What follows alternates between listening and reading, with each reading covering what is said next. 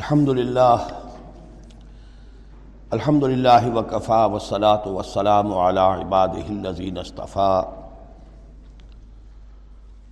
خصوصاً علی افضلہم وخاتم النبیین محمد الامین وعلی آلہ وصحبہ اجمعین۔ اما بعد فقط قال اللہ تبارک و تعالی کما ورد فی سورة النساء۔ اعوذ باللہ من الشیطان الرجیم، بسم اللہ الرحمن الرحیم۔ یا ایوہ الناس اتقوا ربکم الذی خلقکم من نفس واحدة وخلق منها زوجها وبص منهما رجالا كثيرا ونساء۔ واتقوا الله الذي تساءلون به والارحام۔ ان الله كان عليكم رقيبا صدق الله العظيم رب اشرح لي صدري ويسر لي امري واحلل عقدة من لساني يفقهوا قولي. اللهم ربنا الهمنا رشدنا واعذنا من شرور انفسنا اللهم ارنا الحق حقا وارزقنا اتباعه وارنا الباطل باطلا وارزقنا اجتنابه. اللهم وفقنا لما تحب وترضى. اللهم آنس وحشتنا في قبورنا وارحمنا بالقرآن العظيم اللهم اجعله لنا إماما ونورا وهدى ورحمة اللهم ذكرنا منه ما نسينا وعلمنا منه ما جهلنا وارزقنا تلاوته آناء الليل وآناء النهار واجعله لنا حجة يا رب العالمين آمين آج ہم اللہ کا نام لے کر سورہ نساء کا ترجمہ اور مختصر تشریح شروع کر رہے ہیں۔ جیسا کہ میں آپ کو بتا چکا ہوں کہ قرآن مجید میں مکی اور مدنی صورتوں کے جو گروپ ہیں، ان میں سے پہلا گروپ پانچ صورتوں پر مشتمل ہے۔ مکی صورت صرف سورہ فاتحہ ہے۔ حجم میں بہت چھوٹی معنی میں، مفہوم میں، عظمت میں، فضیلت میں بہت بڑی اس کے بعد چار صورتیں جو ہیں، وہ مدنی ہیں۔ بقرہ، نساء، آل عمران اور معاہدہ اور یہ جو چار صورتیں ہیں، یہ دو دو دو صورتوں کے دو جوڑوں کی شکل میں صورت البقرہ، صورت آل عمران، یہ الزہرا وین خود حضور نے ان کو ایک نام دیا، مشترک۔ اور ان میں جو مناسبتیں ہیں، مشابہت ہیں، وہ تفصیل کے ساتھ ہمارے ترجمے کے دوران سامنے آتے رہی ہیں۔ نسبت زوجیت کس اعتبار سے ہے؟ ایک دوسرے کی تکمیل کس پہلو سے کرتی ہیں؟ یہ بات بھی سامنے آئی۔ اب جو دو صورتیں ہیں، یہ صورت النساء اور صورت المعاہدہ یہ جوڑے کی شکل میں ہیں۔ ان میں ایک تو بڑا کنٹراسٹ نظر یہ آئے گا کہ سابقہ دو صورتوں میں پہلے حروف مقطعات اور دونوں میں پھر قرآن مجید اور کتب سماویہ کی عظمت کا بیان۔ جبکہ ان دونوں صورتوں میں کوئی تمہیدی اس طرح کی گفتگو نہیں ہے۔ براہ راست خطاب ہو رہا ہے۔ البتہ یہ فرق ہے وہ نسبت زوجیت کے اعتبار سے کہ سورہ نساء میں خطاب ہے، یا الناس اے لوگو۔ خطاب عام ہے۔ اور صورت المائدہ کا آغاز ہوتا ہے، یا الذین آمنو۔ وہاں خاص ہے۔ انسانوں میں سے جو لوگ ایمان کے دعوے دار ہوں۔ باقی جس طرح سورہ بقرہ اور سورہ آل عمران نصفین میں منقسم ہیں، اس طرح کا معاملہ ان دونوں صورتوں کا نہیں ہے۔ اپنے اسلوب کے اعتبار سے یہ دونوں صورتیں سورہ بقرہ کے نصف ثانی کے مشابہ ہیں۔ یعنی چند مضامین کی لڑیاں چل رہی ہیں، لیکن آپس میں اس طرح بٹی ہوئی ہیں، گتھی ہوئی ہیں، رسی کی طرح۔ کہ وہ نظر آئیں گی کٹواں۔ ایک لڑی لال ہے، ایک پیلی ہے، ایک ہری ہے، ایک نیلی ہے، لیکن جب آپ ان کو بٹ دیتے ہیں تو ایک طرف سے دیکھیں گے تو وہ کٹا پٹا رنگ نظر آئے گا۔ مسلسل لال نہیں نظر آئے گا، مسلسل پیلا، نہ نیلا، نہ ہرا۔ کھول دیں گے تو معلوم ہوگا کہ وہ تو واقعتاً ایک علیحدہ لڑی ہے، ایک نیلی ہے، ایک پیلی ہے۔ تو وہاں تو میں نے سورہ بقرہ میں آپ کو بتایا تھا کہ چار ڈوریاں ہیں۔ دو کا تعلق شریعت سے شریعت میں دو لڑیاں ہوئیں ایک عبادات اور ایک معاملات۔ دو کا تعلق ہے جہاد فی سبیل اللہ سے، ایک جہاد بالمال یعنی انفاق فی سبیل اللہ، اور ایک جہاد بن نفس کی آخری شکل یعنی قتال فی سبیل اللہ۔ یہ چاروں کا تانا بانا سورہ بقرہ کے نصف ثانی میں تھا۔ یہاں سورہ نساء میں بھی آپ دیکھیں گے کہ تین لڑیے ہیں یہاں، اور وہ اسی طرح آپس میں گتھی ہوئی ہیں۔ نظر آئیں گی کٹواں لیکن اگر آپ ان سب کو علیحدہ علیحدہ کر لیں تو وہ اپنی جگہ پر ایک علیحدہ مضمون بن جائے گا۔ لیکن یہاں پر جو خطاب ہے، ایک لڑی تو وہ ہے کہ جس میں خطاب ہے اہل ایمان سے، اور وہ اسی طریقے سے جیسے سورہ بقرہ میں وہی چار چیزیں اس میں آئیں گی، قتال، انفاق اور احکام شریعت، عبادات۔ لیکن دوسرا خطاب ہے اس میں اہل کتاب سے، اس میں یہ کہ نصارہ اور یہود دونوں گڈمڈ ہیں، ملے جلے ہیں۔ اب اہل کتاب کا معاملہ ہے۔ پہلی دو صورتوں میں علیحدہ علیحدہ مسئلہ چل رہا تھا۔ تیسرے سب سے بڑا حصہ اس سورہ مبارکہ کا وہ ہے جو منافقین سے خطاب پر مشتمل ہے۔ لیکن وہ اکثر و بیشتر لوگ وہاں بات سمجھ نہیں پاتے۔ اس لیے کہ وہاں بھی خطاب ہوتا ہے، یا آئیو الزین آمنو سے۔ پورے قرآن میں کہیں یا آئیو الزین نافقو نہیں آیا۔ یا آئیو الکافرون بھی ہے، یا آئیو الزین کفرو بھی ہے، یا آئیو الزین آمنو بھی ہے، یا آئیو الزین نافقو کہیں نہیں۔ اس لیے کہ منافق بھی قانون تو مسلمان ہی ہوتے تھے۔ تو اصل میں یہ بڑی گہری نظر کی ضرورت ہے کہ یہ پہچانا جائے کہ یہاں یا آئیو الزین آمنو مومنین صادقین کی طرف روح سخن ہے یا منافقین کی طرف ہے۔ اگر یہ فرق نہ کیا جائے تو بڑی غلط فہمی ہو جاتی ہے بعض مقامات پر۔ مثلا سورہ توبہ کے بعض مقامات ہیں۔ یا ایو الذین آمنوا ما لکم اذا قیل لکم انفروا فی سبیل اللہ ساقلتم الى الارض۔ اہل ایمان، تمہیں کیا ہو گیا؟ جب تمہیں کہا جاتا ہے اللہ کی راہ میں نکلو تو تم بوجھل ہو جاتے ہو، زمین میں دھسے جاتے ہو۔ تو اس سے ایک عام سوئے زن پیدا ہو سکتا ہے کہ شاید یہ عام مسلمانوں کا مسئلہ تھا۔ یہ عام مسلمانوں کا مسئلہ نہیں تھا، یہ منافقین کا مسئلہ تھا۔ روح سخن وہاں منافقین کی طرف ہے۔ مومنین صادقین تو ہر وقت اس کے لیے آمادہ رہتے تھے، کھلے دل کے ساتھ کہ واپس نہیں پھیرا کوئی فرمان جنوں کا، تنہا نہیں لوٹی کبھی آواز جرس کی۔ وہ تو تیار ہر وقت تو اصل میں یہ دیکھنا ہوتا ہے کہ کس آیت میں رخ کس کی طرف ہے۔ اس اعتبار سے یہ سورہ مبارک کا اہم ترین ہے۔ لیکن سورہ بقرہ میں تو پورے میں لفظ نفاق آیا ہی نہیں۔ یہ حکمت خدا بندی ہے کہ اس مرض کو پہلے چھپا کے رکھا ہے کہ علامات تو بیان کر دی کہ یہ بیماری ہے، تاکہ جو بھی متنبع ہو جائے وہ اپنے علاج کی طرف متوجہ ہو جائے۔ لیکن یہ کہ جو لوگ نہیں متوجہ ہوئے، معلوم ہوا کہ اب ان کو تھوڑا سا نمایاں کرنا ضروری ہے، بات اریاں کر کے کرنی پڑے گی۔ تو سورہ آل عمران میں ایک دو جگہ نفاق کا لفظ آ گیا۔ لیکن یہاں اب جو سب سے بڑا مضمون ہے سورہ بقرہ میں، وہ منافقین کا۔ ہے یوں سمجھئے کہ ایک سو چھہتر جو اس کی آیات ہیں، اس میں سے پچپن آیتیں ہیں کہ جن کا جو میرا تجزیہ ہے روح سخن ہے مومنین صادقین کی طرف۔ صرف سینتیس آیات ہیں کہ جن میں خطاب ہے اہل کتاب سے، یہود اور نصارہ سے مشترک طور پر۔ اور چوراسی آیات ہیں جن میں خطاب منافقین سے۔ لیکن وہی بات جو میں نے عرض کی کہ جہاں بھی ان سے بات ہوگی، یا نذیر آمنوں کے حوالے سے ہوگی، اس لیے کہ ایمان کے دعوے دار تو وہ بھی تھے۔ منافق تو وہی ہوتا ہے کہ جو دعویٰ کرتا ہے ایمان کا۔ چاہے وہ شعوری طور پر منافق ہو، چاہے غیر شعوری طور پر منافق ہو۔ لیکن یہ کہ دعویٰ ایمان تو اس میں موجود ہوگا۔ سورہ نساء اور سورہ معدہ کے مابین ایک فرق نوٹ کر لیجیے۔ انسانی تمدن میں سب سے بنیادی چیز جو ہے، وہ ہے معاشرہ۔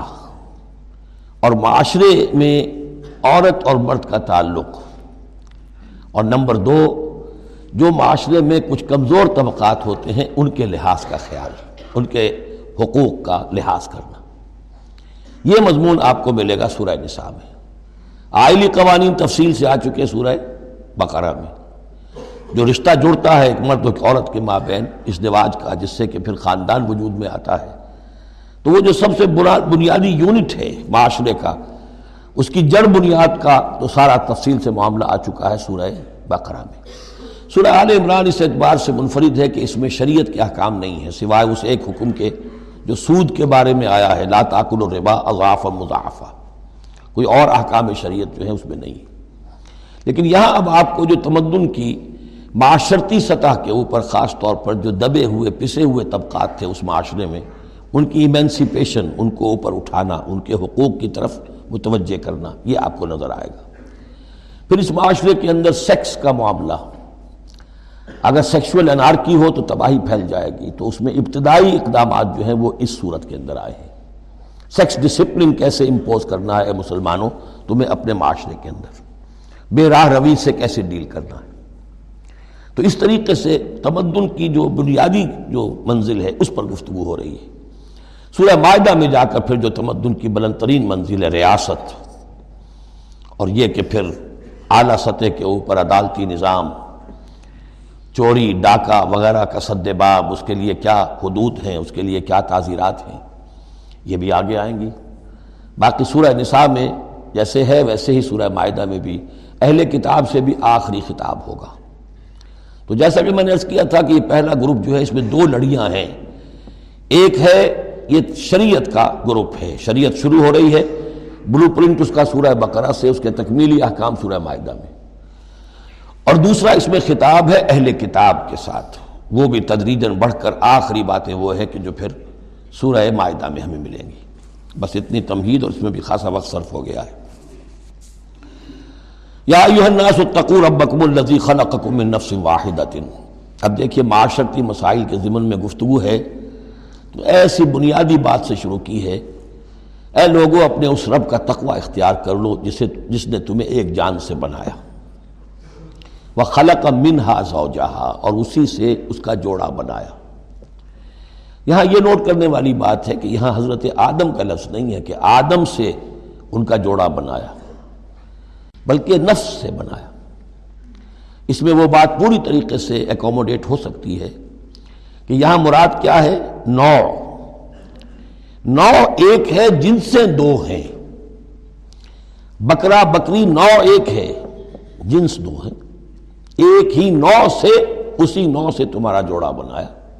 ہیومن بینگز ہوموسیپینس نو ایک ہے اسپیشیز ایک ہے۔ لیکن اس کے اندر ہی سے وہ سیکشول ڈفرینسیشن جو ہوئی ہے، اس کے حوالے سے جوڑا بنا ہے۔ یا الناس اتقوا ربکم الذی خلقکم من نفس واحدۃ وخلق منها زوجها وبث منهما اب یہاں پر مراد ہیں وہی آدم اور حوا۔ ان دونوں سے پھیلا دیے زمین میں کثیر تعداد میں مرد اور عورت، رجالا، کثیرا ونساء یعنی اس تمدن انسانی کو اگر آپ ٹریس کریں گے، پیچھے لے جائیں گے، تو اس کی ایک کامن ایک اس کی بگننگ ہے، ایک انسانی جوڑا آدم اور ہوا اس رشتے میں پوری نوع انسانی جو ہے، رشتہ اخوت میں منسلک ہو جاتی ہے، اس لیول پر جا کر۔ ایک ہے سگے بہن بھائی، ایک ہے دادا دادی پر جا کر کزنز مل جائیں گے، پر دادا پر دادی پر جا کر اور ایک لمبا ہلکا ہو جائے گا۔ چلتے جائیے تو آدم و ہوا کی نسل جو ہے، وہ جا کر آخر بالآخر ایک پیرنٹس ہیں، ایک کپل ہے، آدم اور ہوا وطق اللہ الذي تسالون به والارحام۔ اور اس دیکھیے، ایک ہی آیت میں دوسری مرتبہ پھر تقوا کا حکم۔ اور تقوا اختیار کرو اس اللہ کا، جس کا تم ایک دوسرے کو واسطہ دیتے ہو۔ آپ کو معلوم ہے کہ دنیا میں فقیر بھی مانگتا ہے تو اللہ کے نام پر مانگتا ہے، اللہ کے واسطے مانگتا ہے۔ اور اکثر و بیشتر معاملات جو تمدنی ہوتے ہیں، گھریلو جھگڑے ہوں، ان کو بھی جب نمٹانا ہوتا ہے تو آخر کار کہنا پڑتا ہے کہ اللہ کا نام مانو اور تم یہ بات چھوڑ دو، اپنی عزت سے باز آ جاؤ۔ تو جہاں آخری اپیل کرنی ہے اللہ کے حوالے سے، تو اس کا تقوی اختیار کرو۔ تو یہ جھگڑے ہو گئی نہیں، اس کے احکام پر چلو۔ اس نے سوسائٹی کے مختلف طبقات کے حقوق معین کر دیے۔ مرد کے حقوق، عورت کے حقوق، رب المال کے حقوق، عامل کے حقوق مزاربت ہے۔ تو ایک وہ ہے کہ جس کا سرمایہ ہے اور ایک وہ ہے کہ جو کام کر رہا ہے۔ دونوں کے کیا حقوق ہیں، کیا اختیارات ہیں؟ اگر ان کی پیروی کی جائے، ان کی پابندی کی جائے تو جھگڑا نہیں ہوگا۔ ولرحام اور رحمی رشتوں کا لحاظ رکھو۔ یہ وہ رحمی رشتہ ہے جیسا کہ میں نے بتایا۔ والدہ پر جا کر بہن بھائی ایک ہو گئے۔ دادی پر جا کر ایک اور بڑی تعداد میں ایک ہو گئے۔ یہ رحمی رشتے ہیں۔ لیکن انہی رحمی رشتوں کو پھیلاتے چلے جائیے۔ تو کل بنی آدم اور جتنی بھی بنات ہوا ہیں، وہ سب ایک ہی نسل سے ایک ہی باپ اور ایک ہی ماں کی اولاد ہے ان اللہ کا علیکم رقیبہ یقیناً اللہ تعالیٰ تم پر نگران ہے۔ یہ تقوا کی روح ہے۔ اگر یہ خیال رہے کہ میں کسی کی نگاہ میں ہوں، کوئی مجھے دیکھ رہا ہے، میرا ہر عمل اس کی نگاہ میں ہے، چھپا ہوا نہیں ہے۔ چاہے میں نے سب دروازے بند کر دیے، کھڑکیاں بند کر دیں اور پردے لگا دیے، سب کچھ ہو گیا، لیکن ایک آنکھ سے میں نہیں چھپ سکتا۔ ان اللہ کا علیکم رقیبہ اگر یہ مستحضر رہے تو پھر تقوا ہوگا، پھر اللہ کے حکم کی پابندی کی جائے گی۔ اب دیکھیے، یہ حکمت نبوت ہے صلی اللہ علیہ وسلم۔ اس آیت کو حضور نے خطبہ نکاح میں شامل کیا۔ کیونکہ نکاح کا موقع کیا ہوتا ہے کہ ایک مرد ایک عورت کے درمیان پھر وہی رشتہ اس دواج قائم ہو رہا ہے۔ آدم کا ایک بیٹا ہوا کی ایک بیٹی، پھر اسی رشتے میں منسلک ہو رہے ہیں جس میں کہ آدم اور ہوا تھے۔ جس طرح ان سے نسل پھیلی ہے، اب ان سے آگے نسل بڑھے گی۔ لیکن یہ کہ اس پورے معاشرتی معاملے میں، خاندانی معاملات میں، آئلی معاملات میں، جیسے سورہ بقرہ میں ہم نے دیکھا، کتنی مرتبہ وطق اللہ وطق اللہ وطق اللہ۔ تقوی نہیں ہوگا تو پھر خالی قانون جو ہے اس کے اندر وہ تاثیر نہیں ہوا کرتی۔ قانون کو تو تختہ مشق بھی بنایا جا سکتا ہے۔ بلا تخذ آیات اللہ حضوا اللہ کی آیات کا ٹھٹا ہی نہ بنا دو کہ قانون کا تقاضا تو پورا ہو رہا ہے، لیکن اس کی جو روح ہے وہ بالکل ختم ہو جاتی ہے۔ وہ آت التامہ ام اور وہ جو دبے ہوئے طبقات ہیں، ان میں سے یتیم ایک اہم طبقہ تھا۔ ان کے کوئی حقوق نہیں تھے۔ مال ان کے ہڑپ کر لیے جاتے تھے۔ کمزور تھے۔ وہ آت التامہ والم ولا تبد الخبیس اب طیب ان کا مال جو ہے اس میں سے اچھا اچھا مال لے لیا، برا ان کو اپنا اپنا برا مال ان میں شامل کر دیا۔ انہیں کیا پتہ چلا؟ اگر اول تو یہ کہ ہڑپ ہی کر گئے، نہیں تو بہت متقی ہوئے۔ تو چلیے، تعداد پوری کر دی۔ لیکن یہ کہ ان کا جو اچھا مال تھا، اپنے طرف لے لیا اور ردی مال ادھر لگا دیا۔ ولا تاکلو ام والم والم اور ان کے مال اپنے مالوں میں شامل کر کے ہڑپ نہ کرو۔ ان نحو کا نحوبن کبیرہ یقیناً یہ بہت بڑا گناہ، بہت بڑے بوال کی بات ہے۔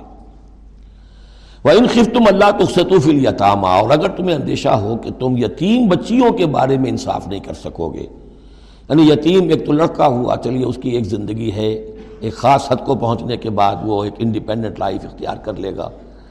یتیم لڑکی کا معاملہ یہ ہوتا تھا کہ وہ یہ کہ کوئی ولی ہے، اس سے انہیں نکاح بھی کر لیا لڑکی سے تاکہ اس کا مال بھی قبضے میں آ جائے۔ اور چونکہ یتیم ہے، اس کے پیچھے اس کے حقوق کی نگہداشت کرنے والا کوئی ہے ہی نہیں۔ اگر ماں باپ ہوں تو ظاہر بات ہے کہ پھر وہ بچی کے حقوق کے بارے میں بھی تو کچھ بات کر سکیں۔ لہذا جس طرح چاہیں اس پر ظلم کریں، ان کا کوئی پرسان حال نہیں۔ تو اس میں خاص طور پر کہ یتیم ایک تو ہے لڑکا اور ایک لڑکی یتیم۔ وعت التامہ اسے منکرین سنت نے، منکرین حدیث نے اس آیت کو مختلف طریقے سے وہ تعبیر کیا ہے، لیکن وہ میں یہاں اس وقت بیان نہیں کر سکتا، جو مفہوم میں صحیح سمجھتا ہوں، جو سلف سے چلا آ رہا ہے، جو حضرت عائشہ صدیقہ رضی اللہ تعالی عنہ سے مروی ہے۔ تو میں وہی بات بیان کر رہا ہوں۔ یہاں جو ہے دوسری آیت میں، یہ تیسری آیت میں، وہ یتامہ سے مراد ہیں، یتیم بچیاں، یتیم خواتین۔ وَإِن خِفْتُمْ اللہ تُخْسَتُوا فِي الْيَتَامَ فَانْكِحُوا مَا تَابَ لَكُم مِّنَ النِّسَاءِ مَثْنَىٰ وَثُلَاثَ وَرُبَاعَ تو پھر یہ ہے کہ تم ان یتیم بچیوں سے نکاح مت کرو اور تمہیں جو پسند ہو، اگر ضرورت ہے، دو دو، تین تین، چار چار کی حد تک تمہیں اجازت ہے، نکاح کر سکتے ہو۔ تعدد استواج کی یہی آیت قرآن مجید میں۔ لیکن یتیم بچیوں کے تم ولی بن کر کہیں اور ان کی شادی کرو تاکہ ان کے حقوق کے لیے پاسمان بن کر تم کھڑے ہو سکو۔ ورنہ یہ کہ تم نے انہیں اپنے گھروں میں ڈال دیا تو پھر ان کے حقوق کا کون ہوگا جو باس پرس کر سکے تم سے؟ فن خف تم اللہ تعدلو البتہ یہ جو ہم نے آزادی دی ہے، دو دو، تین تین، چار چار، اس کی ایک شرط ہے۔ اور وہ یہ کہ اگر دو شادیاں ہیں، تین ہیں، چار ہیں، تو عدل ہو۔ وَإِن خِفْتُمْ اللہ تعدلو اگر تم ان میں برابری نہ کر سکو، یہ اندیشہ ہو فواحدتن تو پھر ایک ہی شادی کرو، ایک ہی بیوی، اس سے زائد نہیں۔ او معملکت امانوں کو میں دوسرا کھاتا یہ ہے، یا جو تمہاری مل کے یمین ہو، جو لونڈیاں ہوں، جو جنگوں میں، غزوات میں جو بھی آتی تھی، وہ ایک علیحدہ معاملہ ہے۔ ان کی تعداد کے اوپر کوئی تعین نہیں ہے، لیکن پھر شادی ایک ہوگی۔ اگرچہ اس میں آگے چل کر بات آ جائے گی کہ اس انصاف میں قلبی رجحان اور میلان شامل نہیں ہے۔ جو چیز گنتی کی ہو سکتی ہے، ٹائم کتنا گزار رہے ہو، کس بیوی کے پاس کتنا، سب اس میں مساوات ہونی چاہیے۔ نان نفقہ کیا دے رہے ہو؟ کپڑے کیسے دے رہے ہو؟ ان تمام چیزوں میں جو کاؤنٹ ہو سکتی ہیں، جو مادی چیزیں ہیں، جو دیکھی بھالی جا سکتی ہیں، اس میں انصاف اور عدل لازم ہے۔ البتہ دلی رجحان اور میلان جس پر کہ انسان کو قابو نہیں ہوتا، اس میں گرفت نہیں ہے۔ ظال کا ادنا اللہ تعولو، یہ اس سے قریب تر ہے کہ تم ایک ہی طرف کو نہ جھک پڑو، کہ ایک ہی بس بیوی کی طرف سارا میلان ہے، رجحان ہے۔ اور جیسا کہ آگے آئے گا کہ دوسری جو ہے یا دوسری جو ہیں، وہ معلق ہو کر رہ گئی ہیں کہ نہ وہ شوہروں والی ہیں اور نہ وہ آزاد ہیں کہ کہیں اور نکاح کریں۔ وہ آت النساء صدقات ہند نہلا اور عورتوں کو ان کے مہر خوش دلی کے ساتھ دیا کرو۔ اس کو تاوان سمجھ کے نہ دیا کرو۔ یہ صدقات جو ہے صداق کی جمع ہے۔ اور صدقے کی جمع ہے صداقات۔ دال پر زبر ہو تو صدقے کی جمع۔ اور دال پر پیش ہے صدقات، تو یہ صداق کی جمع ہے فَإِن تِبْنَ لَكُمْ عَنْ شَيْءٍ مِّنْهُ نَفْسًا۔ پھر اگر وہ خود اپنی مرضی سے، اپنی رضامندی سے اس میں سے کوئی چیز تمہیں دے دیں تم نے مہر جو انہیں دیا تھا، وہ تم نے ادا کر دیا، اب وہ تمہیں کوئی ہبا کر رہی ہیں، تمہیں اس میں سے کوئی چیز جو ہے ہدیہ کر رہی ہیں، تحفہ دے رہی ہیں، تو کوئی حرج نہیں۔ فکلو ہو ہنی ان مریا تو تم اسے استعمال میں لاؤ، کھاؤ، لچتا پچتا، اس میں کوئی حرج نہیں ہے۔ لیکن یہ ہے کہ وہ ہو ان کی مرضی سے، زبردستی نہیں، جبر کر کے نہ لے لیا جائے۔ فائن تبن الکم انشعین من ہو نفسن بالکل اپنی مرضی سے۔ ولا تو صفحہ بالکم التی جعل اللہ لکم قیامن ورزقوہم فیہا وقسوہم وقول لہم قول معروفا۔ اب ایک معاشرے میں طبقہ ایسا بھی ہوتا ہے صفحہ بچہ ہے، ابھی اس کو سمجھ نہیں ہے، یا آوارہ ہو گیا ہے، باپ مال بہت چھوڑ گیا ہے۔ اب وہ مال اڑا رہا ہے۔ تو یہاں پہ تصور دیا گیا کہ اس میں معاشرتی سطح پر روک تھام ہونی چاہیے۔ یہ نہیں کہ میرا مال ہے، میں جیسے خرچ کروں۔ تو اموالکم کہا گیا، یہ اصل میں ایک معاشرت، معاشرے کی ایک مشترک سی چیز ہے، مشترک بہبود کے لیے ہے۔ چاہے انفرادی ملکیت ہے، لیکن پھر بھی اس معاشرے کی، اس کے اندر مشترک بہبود ہونی چاہیے۔ مت پکڑا دو نہ سمجھوں کو یا بے وقوفوں کے اپنے مال، جن کو اللہ تعالیٰ نے تمہارے لیے دنیا کے گزران کا ذریعہ بنایا ہے۔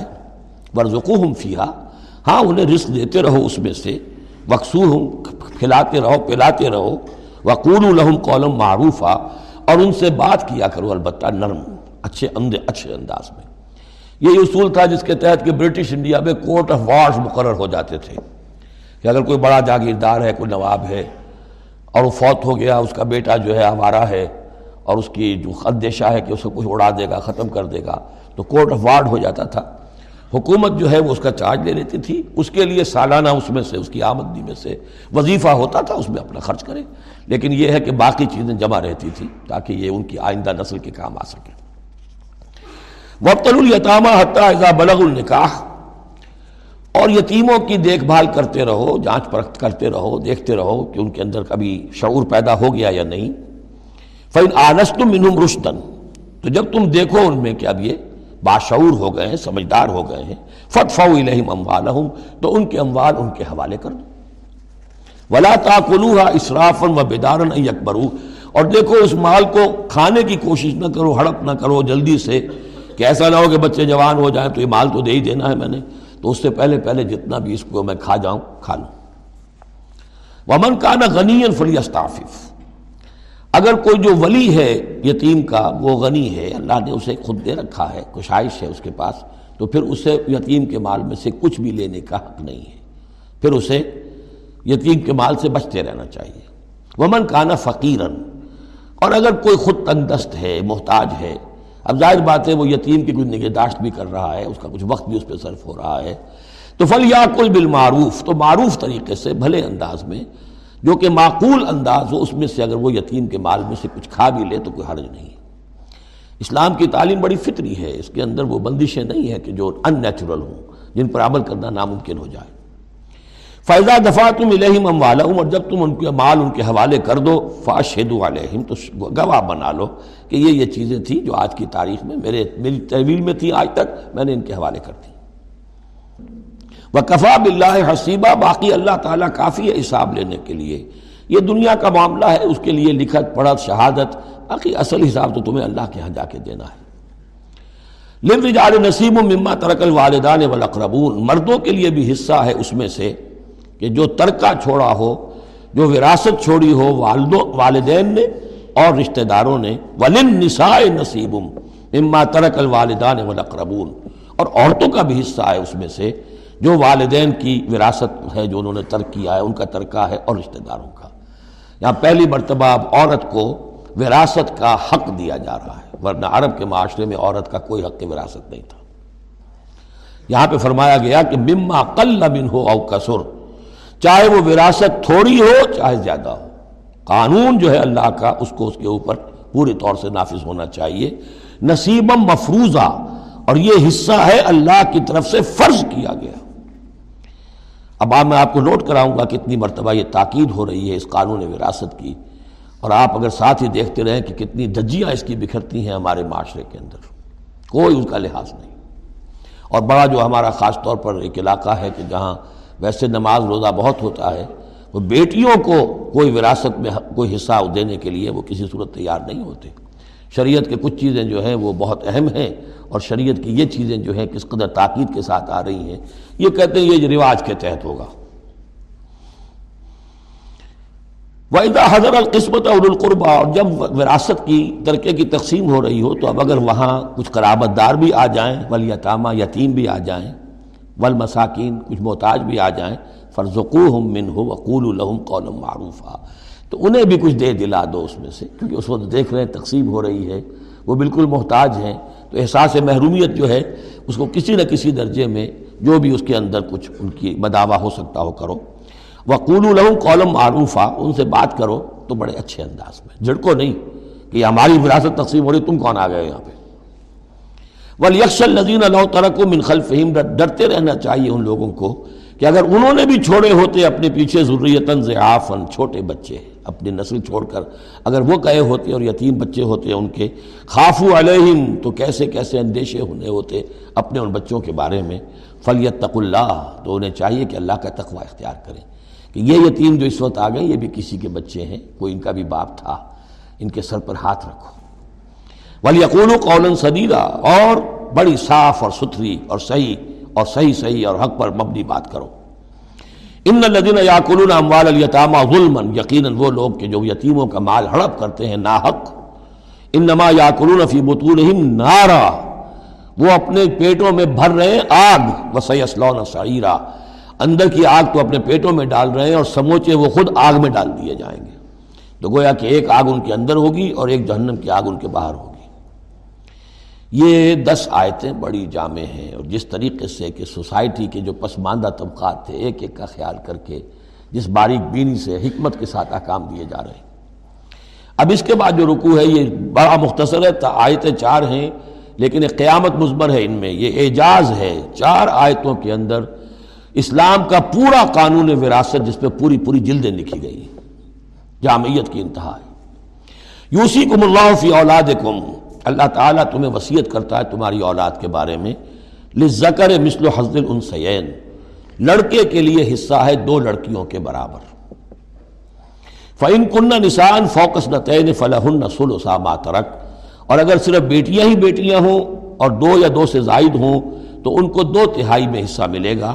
وہ ان کانت واحد فلاح نصف اور اگر ایک ہی بیٹی ہے، تو اسے آدھا ملے گا۔ ظاہر بات ہے، بیٹا ایک ہی وارث ہوگا تو پورے کا وارث ہو جائے گا۔ تو جب بیٹی کا حصہ بیٹے سے آدھا ہے تو اگر ایک ہی بیٹی ہے تو اسے آدھی وراثت ملے گی۔ آدھی پھر اور لوگوں کو جائے گی، وہ ایک الگ حصہ ہے، معاملہ ہے۔ اب کل واحد سدس مما ترکا ان کا ولد۔ اب یہ وراثت میں ایک تو ہے نیچے وراثت بیٹا بیٹی۔ اور ایک ہے اوپر والد، والدین۔ جب اب وہ بھی زندہ ہے فوت ہوا ہے کوئی شخص، اس کے والدین یا والد یا والدہ دونوں میں سے کوئی ایک زندہ ہے، ان کا بھی حصہ ہے۔ والے اب وہ کل واحد منہما اس کے والدین کے لیے، ہر ایک کے لیے ان میں سے چھٹا حصہ ہے، اس کے ترکے میں سے، مما ترک ان کان لہو ولد. اگر اس کے اولاد ہے، ایک شخص لا ولد مر گیا ہے، تو اور بات ہوگی. اولاد ہے، تو چھٹا چھٹا یعنی ایک تہائی حصہ والدین کو چلا گیا، دو تہائی جو ہے اولاد میں تقسیم ہوگا. فعلم یقن لہو ولد، اور اگر اس کی اولاد ہے ہی نہیں لا ولد فوت ہو رہا ہے. وہ ورث ہو ابواہ ہو اور اس کے وارث اس کے والدین ہی ہیں۔ فل ام میں سلس تو ماں کو ایک تہائی اور باپ کو دو تہائی۔ وہی وہ مرد کا ماں، باپ ماں سے مرد، عورت سے دگنا ہو جائے گا۔ فن کان لہو اخوت اور اگر اس کے بہن بھائی ہو، فل ام میں سدس ممباد وسیعت یوسی بیا دین تو پھر ماں کا حصہ جو ہے، وہ پھر اور کم ہو جائے گا، چھٹا حصہ رہ جائے گا سلس کی بجائے تاکہ باپ کی طرف سے تو پھر بھائیوں کو رشت کو وراثت جا سکے گی۔ اس کے لیکن ساتھ فرما دیا، من بعد وسیعتی یوسی بہا دین وراثت کی تقسیم سے پہلے دو کام کر لینے ہوں گے کہ اگر کوئی وسیعت کی ہے، اس وسیعت کو پورا کیا جائے۔ اگر کوئی دین ہے جو فوت ہوا ہے، اس پر کوئی قرض ہے، وہ ادا کیا جائے۔ پھر جو ہے وراثت ادا ہوگی۔ من بعد وسیعتی یوسی بہا او دین آباؤکم و ابناؤکم لا تدرون ایہم اقرب لکم نفعن تمہارے باپ یا تمہارے بیٹے تم نہیں جانتے کہ ان میں سے کون تمہارے لیے زیادہ نافع ہے، زیادہ قریب ہے نفع کے اعتبار سے۔ فریضتم من اللہ، یہ تم اپنی عقلوں کو چھوڑو، اللہ کی طرف سے یہ فرض ہے۔ فریضتم من اللہ۔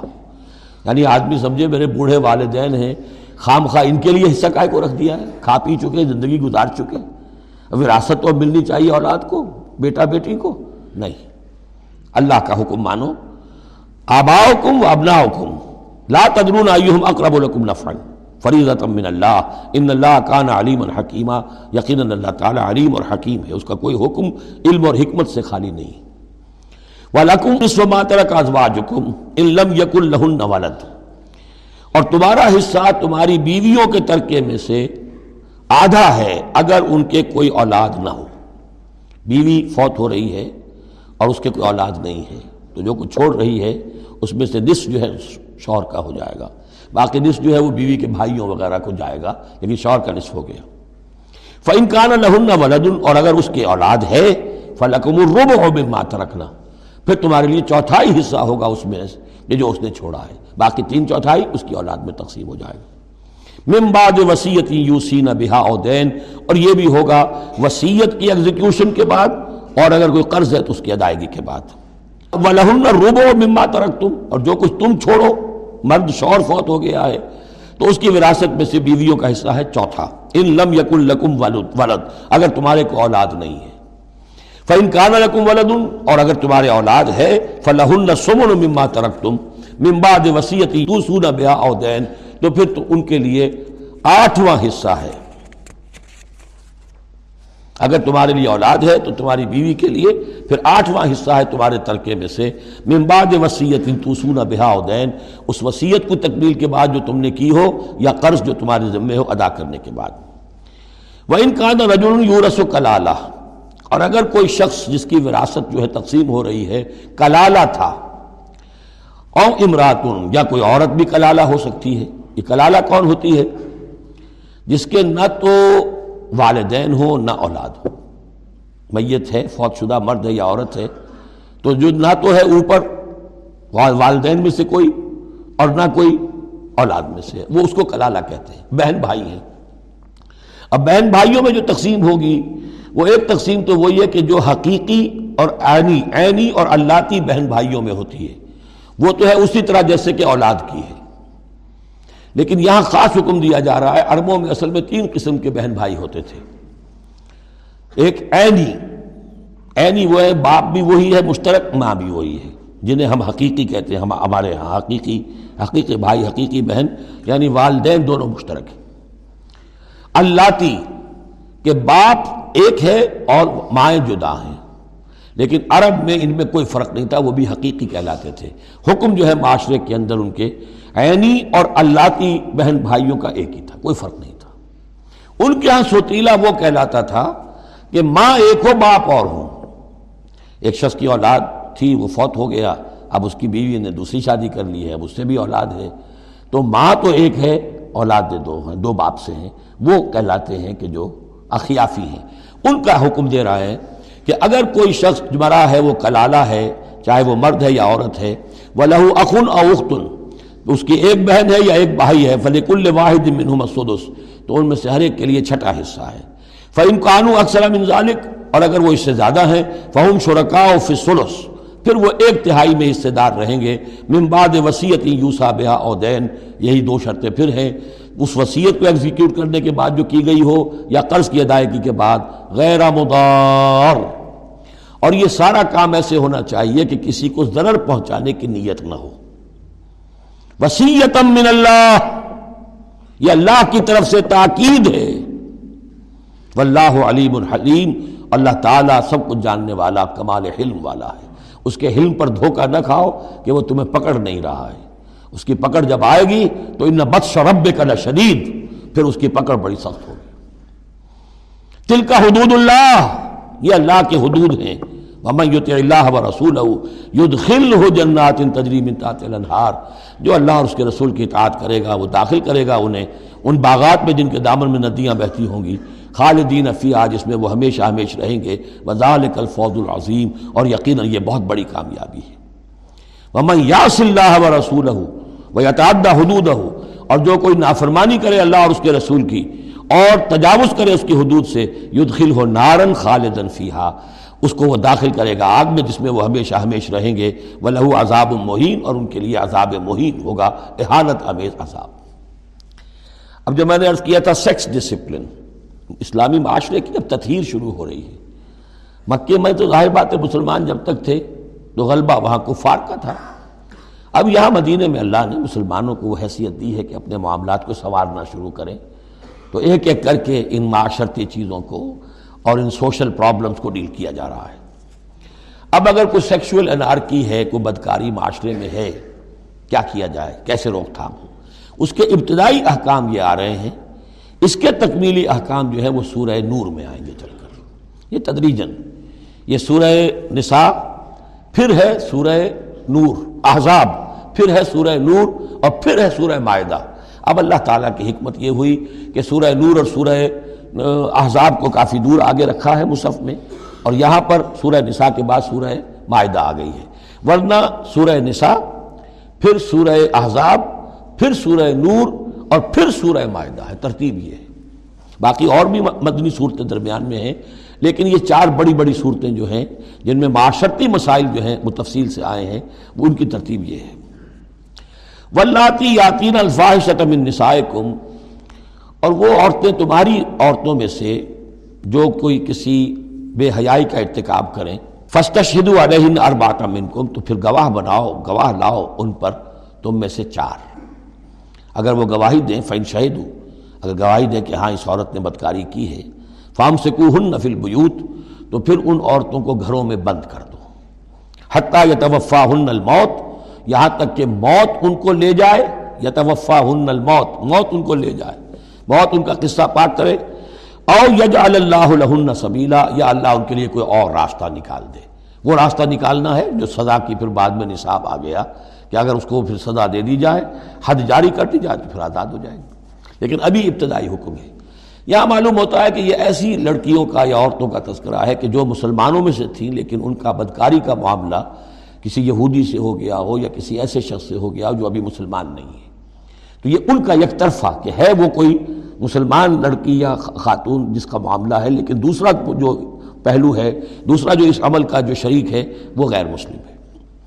وہ لذائن یاتی منکم، اور اگر وہ دونوں تمہیں میں سے ہوں، مرد بھی اور عورت بھی فعضو ہما تو ان دونوں کو پھر اذیت دو، تکلیف دو، انہیں سزا دو۔ فعن تابا و اسلحہ پھر اگر وہ توبہ کر لیں اور اصلاح کر لیں فعارضوان ہما تو ان کو چھوڑ دو۔ ان اللہ کان طواب الرحیمہ یقیناً اللہ تعالیٰ بہت توبہ کا قبول فرمانے والا اور رحیم ہے۔ یہ بالکل ابتدائی احکام ہے اسی لیے ان کی وضاحت میں، تفسیروں میں آپ کو بہت سے اقوال مل جائیں گے۔ اس لیے کہ اصل میں تو یہ پھر آخر میں جا کر یہ سب منسوخ شمار ہوں گے، جبکہ حدود آ گئی پوری کی پوری۔ جیسے کہ وصیت کا وہ حکم جو سورہ بقرہ میں آیا تھا، وہ اب ساقط ہو گیا جبکہ قانون وراثت آ گیا۔ اب وہ آیت آئی ہے کہ جو بہت بڑی حکمت کی آیت ہے، جس کا حوالہ اس سے پہلے بھی میں نے کبھی دیا ہے۔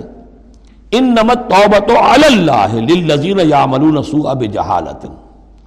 اللہ کے ذمے ہے توبہ قبول کرنا ایسے لوگوں کی جو کوئی برا حرکت کر بیٹھتے ہیں جہالت اور نادانی میں۔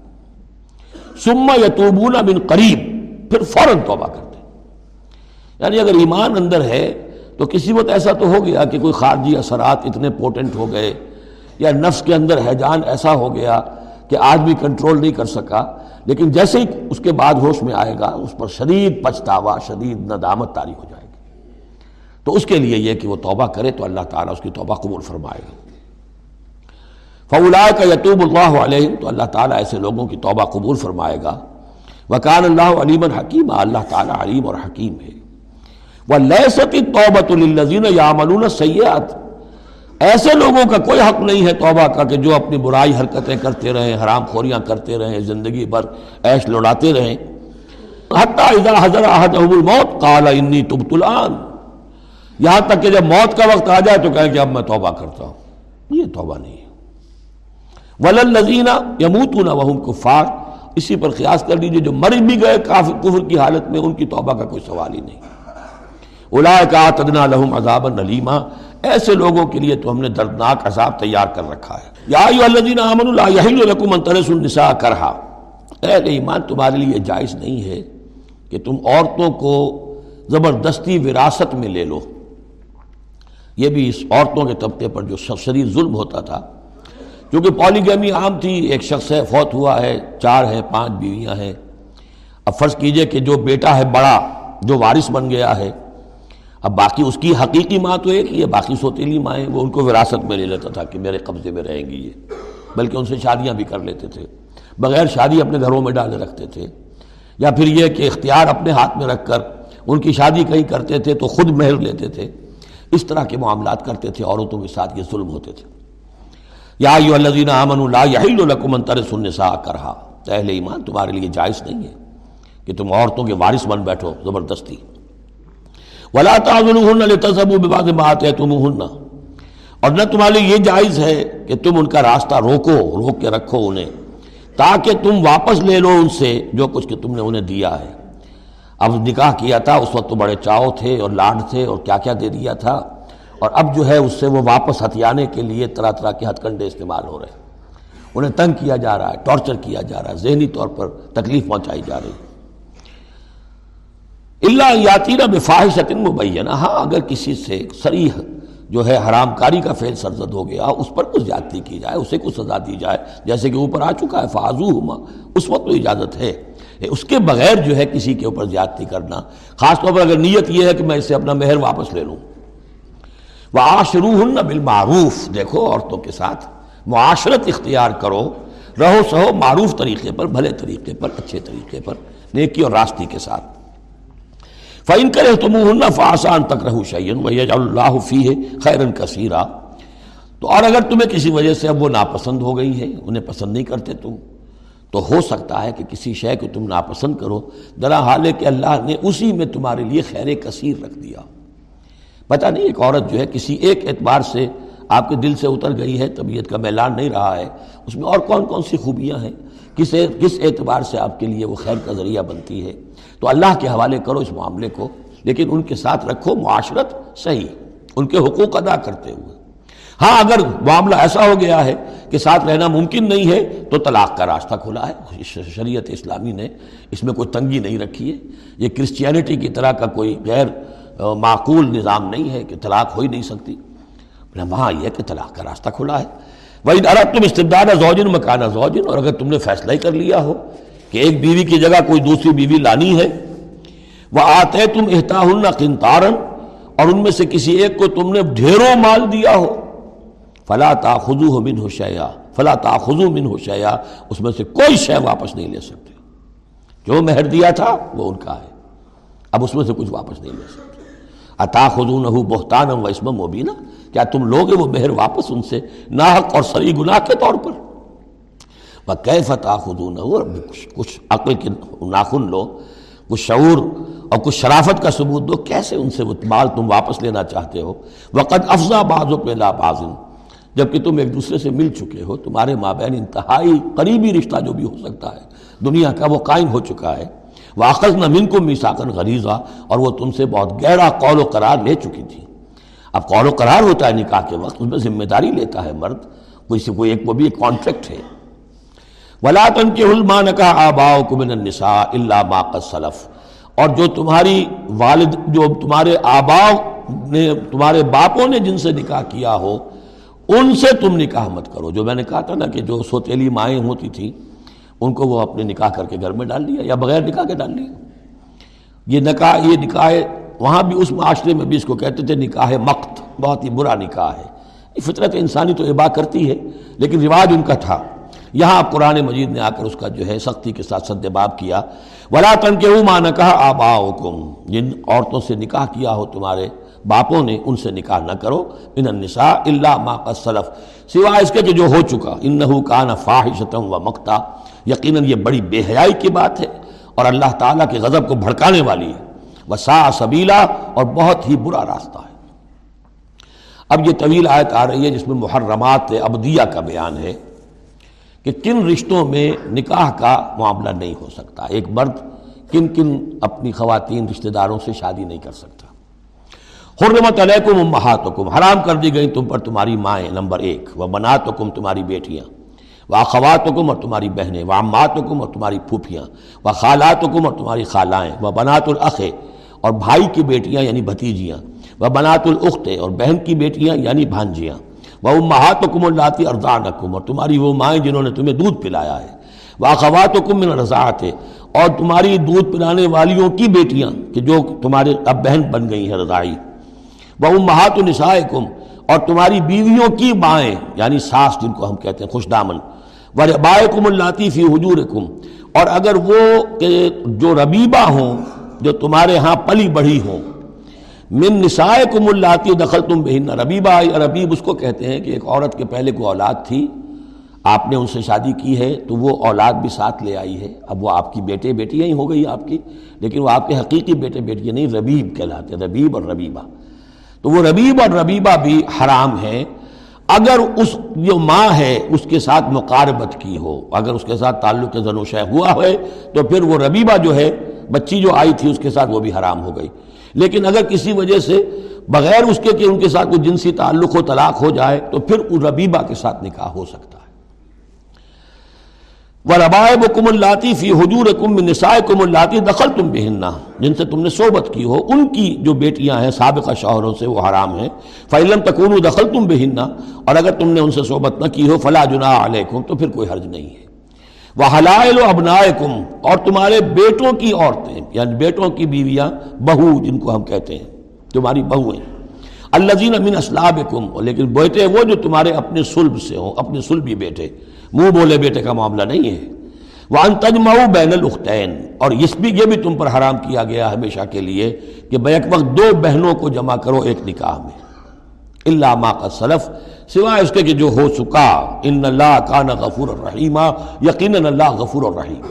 جو ہو گیا ہو گیا۔ پہلے کا اس کو تو گڑے مردے اکھاڑے نہیں جا سکتے، لیکن آئندہ کے لیے یہ محرمات ابدیہ ہیں۔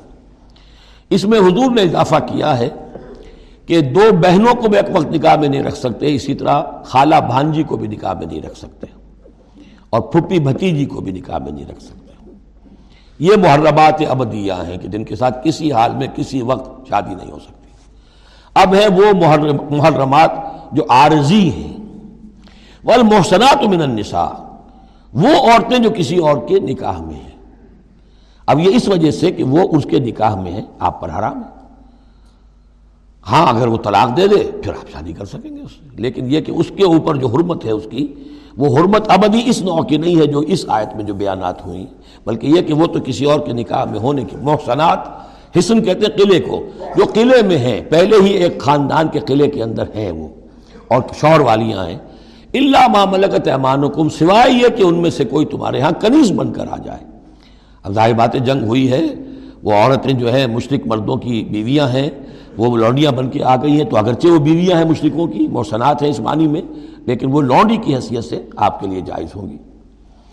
کتاب اللہ علیکم، یہ اللہ کا کی کتاب ہے، حکم ہے، فرض ہے تمہارے اوپر۔ اب اس کے علاوہ تمہارے لیے تمام عورتیں حلال ہیں۔ تو آپ نے دیکھا کہ کتنی تھوڑی سی تعداد میں عورتیں ہوئیں کہ جن سے نکاح حرام ہوا۔ باقی کثیر تعداد۔ یعنی مباحات کا دائرہ بہت وسیع ہے، محرمات کا دائرہ بہت محدود ہے۔ ان تب تغوب اموالکم لیکن یہ کہ اس کے لیے نکاح ہوگا مہر دے کر۔ اموال کے ساتھ تم اس میں نکاح کرو۔ محسنین، نیت ہو گھر میں بسانے کی، قلعے میں لانے کی، غیر مسافرین، صرف مستی نکالنے کی نہیں۔ یعنی یہ جو ہے، اس کو ایک کھیل اور ہابی نہ بنا لو۔ گھر میں آباد کرنے کی نیت ہو، اس سے شادی کی جائے۔ تم بھی بن ہننا فاتو ہننا اجورا ہننا تو جو بھی تم نے ان سے استفادہ کیا ہے، تو انہیں ان کے مہر جو ہے مقرر ہوئے ہیں۔ فریضتاً وہ دو۔ ولا جنا علیکم فیما تراض تم بہی ممباد الفریضہ آ، اس میں کوئی حرج نہیں ہے کہ کسی مہر کے مقرر ہونے کے بعد اگر باہمی رضامندی سے اس میں کوئی کمی بیشی ہو جائے۔ ان اللہ کان علیم الحکیمہ یقین اللہ تعالیٰ علیم ہے اور حکیم ہے۔ وہ ملم یستط منکم طول کے المحسنات المومنات اور جو کوئی تم میں سے اتنی استطاعت نہ رکھتا ہو مقدرت نہ رکھتا ہو کہ مومن محسنہ عورتوں سے شادی کر سکے۔ اب محسن دو معنی میں آتا ہے۔ ایک خاندانی لڑکی، شریف لڑکی، خاندانی آزاد گھرانے کی کہ اسے گھر کا قلعہ حاصل ہے۔ اور ایک شادی شدہ عورت کے جو ایک شوہر کے قلعے کے اندر ہے۔ ایک ہے خاندان کا قلعہ، خاندان کی پروٹیکشن حاصل ہے سپورٹ حاصل ہے، تو وہ عورت جو ہے وہ محسنہ ہے۔ اسی طرح وہ عورت کے جو شوہر کے گھر میں ہے، ایک قلعے میں ہے، اس کے گھر میں ہے، اس کی حفاظت میں ہے، وہ بھی محسنہ ہے۔ پہلے تھا وہ دوسری معنی میں یعنی شادی شدہ۔ یہاں مراد ہے شریف زادیاں آزاد مسلمان عورتیں۔ اب ظاہر بات ہے آزاد مسلمان عورتوں کا تو مہر ادا کرنا پڑے گا۔ اس حوالے سے اب کوئی بیچارہ مفلس ہے، نہیں دے سکتا ہے، تو کیا کرے؟ وہ ملم یہ سطح منکم تولن کے المحسنات المومنات فمما ملکت ایمانکم تو جو لونیاں ہیں، ان سے نکاح کر لو۔ من فتحات کم جو تمہاری مومن، جو لونڈیاں ہوں۔ فن کے واللہ عالم ایمان باقی یہ کہ کون مومن ہے اور نہیں ہے، یہ اللہ بہتر جانتا ہے۔ مراد یہ ہے کہ جو بھی قانونی اعتبار سے مسلمان ہیں، جس کے تم ایک دوسرے کو مسلمان سمجھتے ہو۔ بعض کم ممباس تم سب ایک دوسرے ہی میں سے ہو۔ فن کے ہو ہننا بزن اہل ہننا تو ان سے تم نکاح کرو ان کے مالکوں کی اجازت سے۔ اب ظاہر بات ہے وہ لونڈی ہے زید کی، تو زید اس سے جنسی تعلق قائم کر سکتا ہے۔ لیکن یہاں اب ایک شخص اس سے اجازت لے رہا ہے کہ میں آپ کی اس لونڈی سے نکاح کرنا چاہتا ہوں۔ اگر اجازت دے دی، اب زید کا تعلق منقطع ہو جائے گا۔ اب وہ اس لونڈی اس کی اس اعتبار سے اس کے کام میں نہیں آ سکتی، بلکہ وہ اب منقوع ہو جائے گی ایک مسلمان کی۔ اس لیے بے عزن اہل ہننا اور اس میں پیش نظر رکھیے کہ ایک معاشرہ تھا بالفعل یہ شکلیں تھیں۔ یہ نہیں کہا جا رہا یہ شکلیں پیدا کرو۔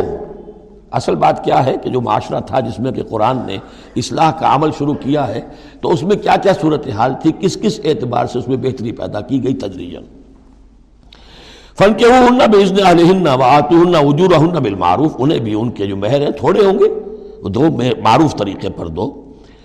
محسنات غیر مسافحات ان سے بھی جو تعلق ہے، یہ نکاح کا ہوگا۔ تو نیت ہونی چاہیے گھر میں بسانے کی، محض مستی نکالنے کی، اور شہوت رانی کی وہ نیت نہ ہو۔ ولا متخذات اخدان۔ اور نہ ہی کوئی چوری چھپی کی دوستیاں اور یاریاں ہوں۔ یہ نہیں۔ کھلم کھلا نکاح ہو۔ معلوم ہو کہ فلاں کی لوڑی ہے۔ جیسے حضرت سمیہ رضی اللہ تعالی عنہ، یہ ابو جہل کا چچا تھا ایک، شریف انسان تھا۔ اس کی لونڈی تھی پھر جب یہ یاسر آئے ہیں یمن سے اور آباد ہوئے مکے میں، تو انہوں نے اس کے یعنی ابو جہل کے چچا سے اجازت لے کر اور ان کی لونڈی سمیہ سے شادی کی ہے۔ ان سے پھر حضرت عمار ہوئے، عمار ابن یاسر اور عمار کی والدہ سمیہ رضی اللہ تعالیٰ عنہ یہ تین کا ایک کنبہ تھا۔ وہ شریف آدمی مر گیا تو پھر ابو جہل جو ہے، اس کو اختیار ہو گیا ان پر۔ اس نے پھر جو پرسیکیوٹ کیا ہے، وہ آپ کو معلوم ہے۔ اس خاندان کو بدترین جو ایزائیں دی گئی ہیں، وہ اس خاندان کو دی گئی ہیں۔ فیضا حسن پھر جب وہ قید نکاح میں آ جائے فی نتین بفاحشتن پھر اگر وہ کوئی غلط کام کریں اگر کوئی وہ جو ہے بے حیائی کا کام کریں فعلیہ نصف مال المحسنات، تو انہیں آدھی سزا دی جائے گی اس کی کہ جو شادی شدوں کو دی جائے گی۔ اب یہ جو ہے، چونکہ ابتدائی احکامات ہیں، ابھی تک تو رجم کا حکم آیا ہی نہیں ہے، ابھی تک سو کروڑوں کا حکم بھی نہیں آیا ہے۔ ابھی تو یہ تھا آزو ہما تو کوئی بھی انہوں نے اپنا طریقہ مقرر کر لیا ہے کہ اتنا کچھ ہم ماریں گے۔ تو اس میں البتہ ذہن میں رکھا جائے کہ اس میں یہ ہے کہ جو یہ لونڈی ہے منکوہا، اس کو اگر سزا دینی ہے کسی اس اسی طرح کی جرم کی، تو اس کی سزا بھی عادی ہوگی۔ اس لیے کہ ایک شریف خاندان کی عورت، جس سے پروٹیکشن حاصل ہو، اس کا معاملہ اور ہے اور ایک اس بیچاری غریب یعنی اس کا لونڈی کا معاملہ اور ہے۔ ظال کا لمن خشی لانا تھا منکم۔ یہ رعایت بھی کہ مسلمان لونڈیوں سے نکاح کر لو، یہ بھی تمہارے لیے، تم میں سے ان لوگوں کے لیے ہے کہ جنہیں اندیشہ ہو فتنے میں پڑنے کا، جو اپنی شہوت اور جنسی جذبے کو روک نہ سکتے ہو کہ اگر ان کے لیے نکاح کی کوئی شکل نہیں بنتی ہے، تو ہو نہ جائے کہ کہیں کسی غلط کام میں وہ ملوث ہو جائیں۔ ورنہ یہ کہ وان تصبرو، اگر تم صبر کرو تو چونکہ عام طور پر جو باندیاں تھیں، ان کا کردار اونچا نہیں تھا اس معاشرے میں، تو بہتر یہ ہے کہ ان سے نکاح کرنے سے تم بچو اور تعفف کرو، اس میں بہتری ہے۔ وان تصبرو خیر القم اور اگر تم صبر کرو تو یہ تمہارے حق میں بہتر ہے۔ واللہ غفور الرحیم اللہ غفور الرحیم ہے۔ یرید اللہ لکم اب یہ چونکہ کچھ احکام آ رہے ہیں تو ایک فلسفے کی باتیں آ رہی ہیں اب چند۔ بسا اوقات ایسا ہوتا ہے کہ احکام کو انسان اپنے اوپر بوجھ سمجھنے لگتا ہے، یہ کرو، یہ نہ کرو، یہ کرو، یہ نہ کرو۔ تو آدمی کی طبیعت ہے، فطرت ہے، یہ بات سے محسوس کرتا ہے۔ بلکہ عیسائی تو میں نے ایک مرتبہ انیس سو ستر میں تقریر سنی تھی، کرسمس گزاری تھی لندن میں۔ تو انہوں نے کہا تھا کہ شریعت لانت ہے۔ خام ایک انسان کو یہ آرام ہے، یہ آرام ہے، یہ آرام ہے۔ رک نہیں رک رک نہیں سکا ہے، اب دل اس کا میلا ہو جائے گا گلٹی کانشنس ہو جائے گا۔ گلٹی کانشنس سے اس کے اندر جو ہے وہ نیگیٹو سائیکالوجی ڈیولپ ہونی شروع ہو جائے گی۔ یہ ساری گندگی کہاں سے پیدا ہوئی؟ کہ آپ نے حرام حلال کا فلسفہ چھڑ سب حلال کرو، چھٹی ہو جائے گی۔ تو ایسے ایسے فلسفے بھی دنیا میں ہیں۔ اور یہ میں نے تقریر سنی سن ستر میں، لندن میں کرسمس کے دنوں میں۔ یرید اللہ لکم، اللہ تعالیٰ چاہتا ہے کہ تمہارے لیے ان چیزوں کو واضح کر دے۔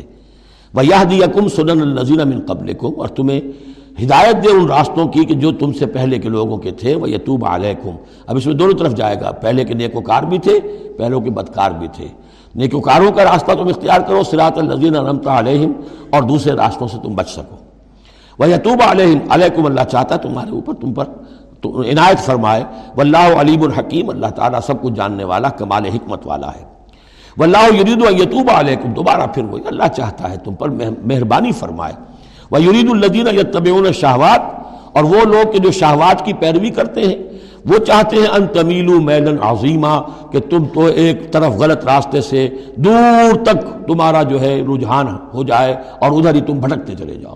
آج جو بھی ہے عورت کی آزادی کی بنیاد پر ایمینسیپیشن کی بنیاد پر، یہ ساری چیزیں جو ہو رہا ہے ویمن لب ہے، یہ سب کا سب در حقیقت ان حدود اور قیود کو توڑ کر اور سارا یہ جنسی جو ہے نارکی پھیلانے کا ایک کی ایک سازش ہے جو دنیا میں چل رہی ہے۔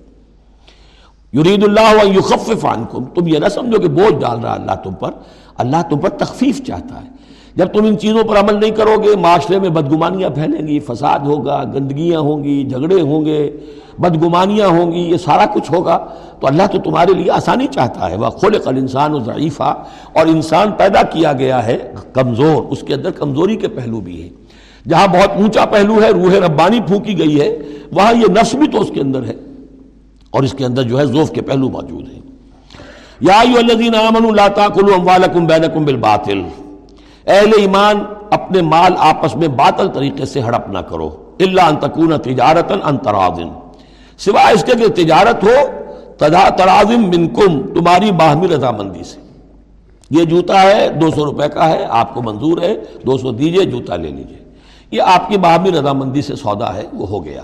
لیکن یہ کہ اس سیدھے، سادے اور صحیح اور طریقے پر ایک ظاہر بات ہے، کچھ نہ کچھ تو آپ نے نفع اس میں سے کمایا ہے۔ آپ نے محنت کی ہے، کہیں سے لائے ہیں، سٹور کیا ہے، دکان کا کرایہ دیا ہے، لیکن اس کو وہ گرج نہیں کرے گا۔ لیکن جھوٹ بول رہے ہیں، خدا کی قسم کھا رہے ہیں کہ میں نے تو اتنے کر لیا۔ اب یہ ہو گیا، تم آپ نے اپنی ساری محنت بھی ضائع کی اور آپ نے حرام کما لیا۔ اور یا کوئی اور طریقے ہیں، مال ہڑپ کر رہے ہیں، دھوکہ دے رہے ہیں۔